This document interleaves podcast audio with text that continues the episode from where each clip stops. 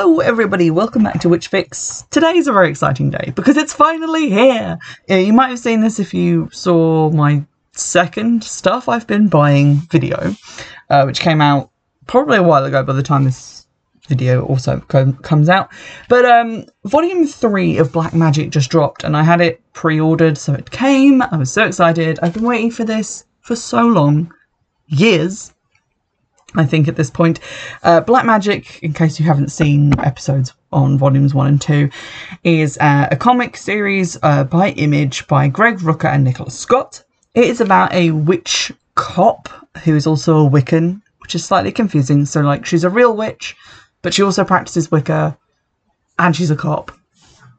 Those three things.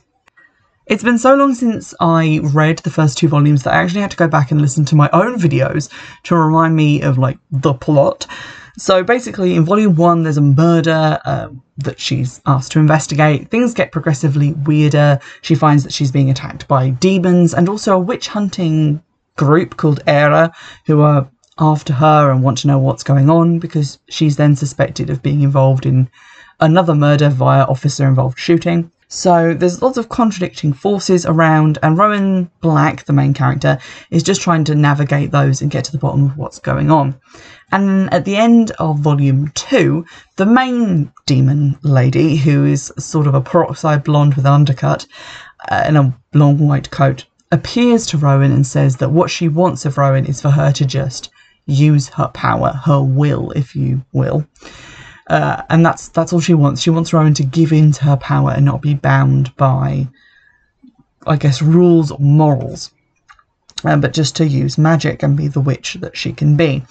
Another feature of the series is that Rowan and her coven sister Alexandria are aware of their past lives as witches. They have this kind of encyclopedic knowledge of their own past existences, which builds up obviously over time and gives them a lot of, of wisdom and a lot of uh, encounters to remain wary of, specifically with witch hunters. At the end of the last volume, also, uh, Rowan's partner, who she kind of had romantic feelings for, but he is married and his wife has just had a baby, that there was some tension there. He tells her that he doesn't want to work with her anymore because he believes she might have been involved in these murders and he can't take the risk of being involved in something like that. So he declared kind of a lack of faith in her and this made her lash out. Uh, and after he'd gone, she like blew up a candle or something in her house and then seemed surprised. So she has begun to use her powers in ways that the, the demons would be happy about. Uh, volume three is basically this, but continued to its logical conclusion. Uh, so we were introduced to another new character who's Rowan's new partner, a new detective who she begins to have a romantic relationship with. This detective is a woman, so it's quite interesting that we see the, the bisexual side of Rowan in this comic. Um, it's always interesting when characters aren't just, you know, straight. Uh, just a bit of representation in that. The demon also pays her several visits, telling her to, to use her will, to actually use her magic. And her friend Alex becomes progressively more concerned about Rowan, her magic use, because it seems like her house is covered in the scent of demons and magic. Um, but Alex is also going into a relationship, a sexual relationship, with one of the guys from Era, Laurent, who seems to be like one of their chief members. But in past volumes, he has seemed at least sympathetic to witches. He understands that there are good witches and there are bad witches, that witches aren't just automatically evil, which is a view that some other people don't share uh, in in this incarnation of black magic because a- another member of Era, Stefan, a sort of blonde hulk of a man, has kind of gone rogue and he seeks in this installment, not just to kill Alex for, I guess, her relationship with Laurent, but also to kill her completely to the point where she will not regenerate, much like the Doctor. Um, she, she, you know, she won't have any more future incarnations of herself using uh, an ancient ritual apparently devised by witches themselves, uh, maybe as some sort of punishment. So she's in grave danger. Uh, there's also Rowan in danger from like demonic influence. She has this burgeoning new relationship with her new partner at work.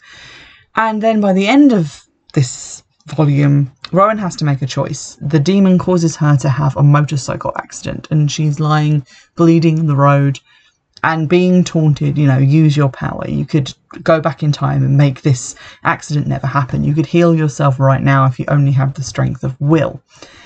And Rowan won't do that. She, she just lies there and is like, I'm prepared to die. And then the demon reveals to her that her new partner is trapped in a fire, and also Alex has been hunted down by Stefan and is about to undergo this horrifying ritual. And to save them, she decides to tap into her power. And that's where we leave Rowan on the final page. Uh, what I found really interesting about this is we kind of cut to the scenes where the fire crew have just shown up to an apartment that is no longer on fire, appears to have not been even touched by fire. And Alex is about to be shot in this magic circle by Stefan, but then he disappears. Like his gun just hits the ground, and she's like, What the fuck? And then in the final last panel, we see Rowan completely in colour, which most of the comic is in black and white, except for the occasional like wisp of magic and like magic symbols which glow colours. But Rowan is in like complete colour, and a cloud of colour seems to extend out of her into the world. So she is filled with magic. Magic is everywhere around her, which was a really interesting art choice, I think. And also, we've seen her like using her power more at work to force confessions from people who are guilty, but they're not confessing under their own free will. So she's not obeying harm none, is what the demon kind of puts to her. She's already come this far doing these things at work to get to the bottom of crimes so she can go further. And Rowan is definitely apparently in turmoil.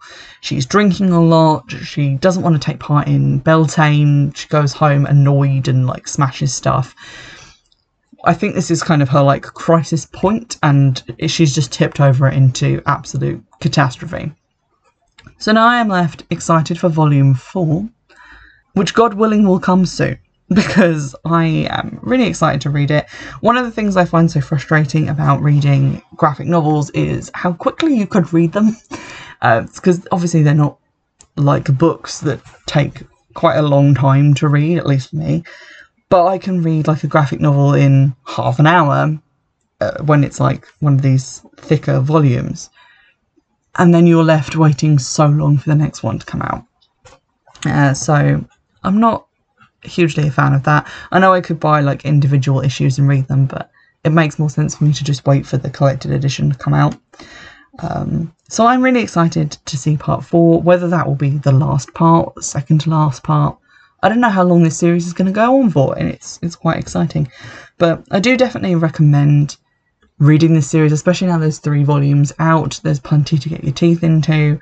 You can order them basically anywhere. Uh, I pre-ordered mine through Amazon. So it's it's really worth giving it a read. There's so much interesting stuff going on in there that I think every time I've had to reread them to like review the next part, I've noticed something else, something different. The artwork is really amazing, and I'm really liking the character development and the inclusion of like new characters and new relationships. So can't recommend it enough. This and Coffin Hill, I think, remain some of my favourite comic books that I've looked at for the podcast. So give both of those a look. Um, listen to the episodes on those if you'd like to hear a little bit more about them. And in the meantime, I will see you in the next one.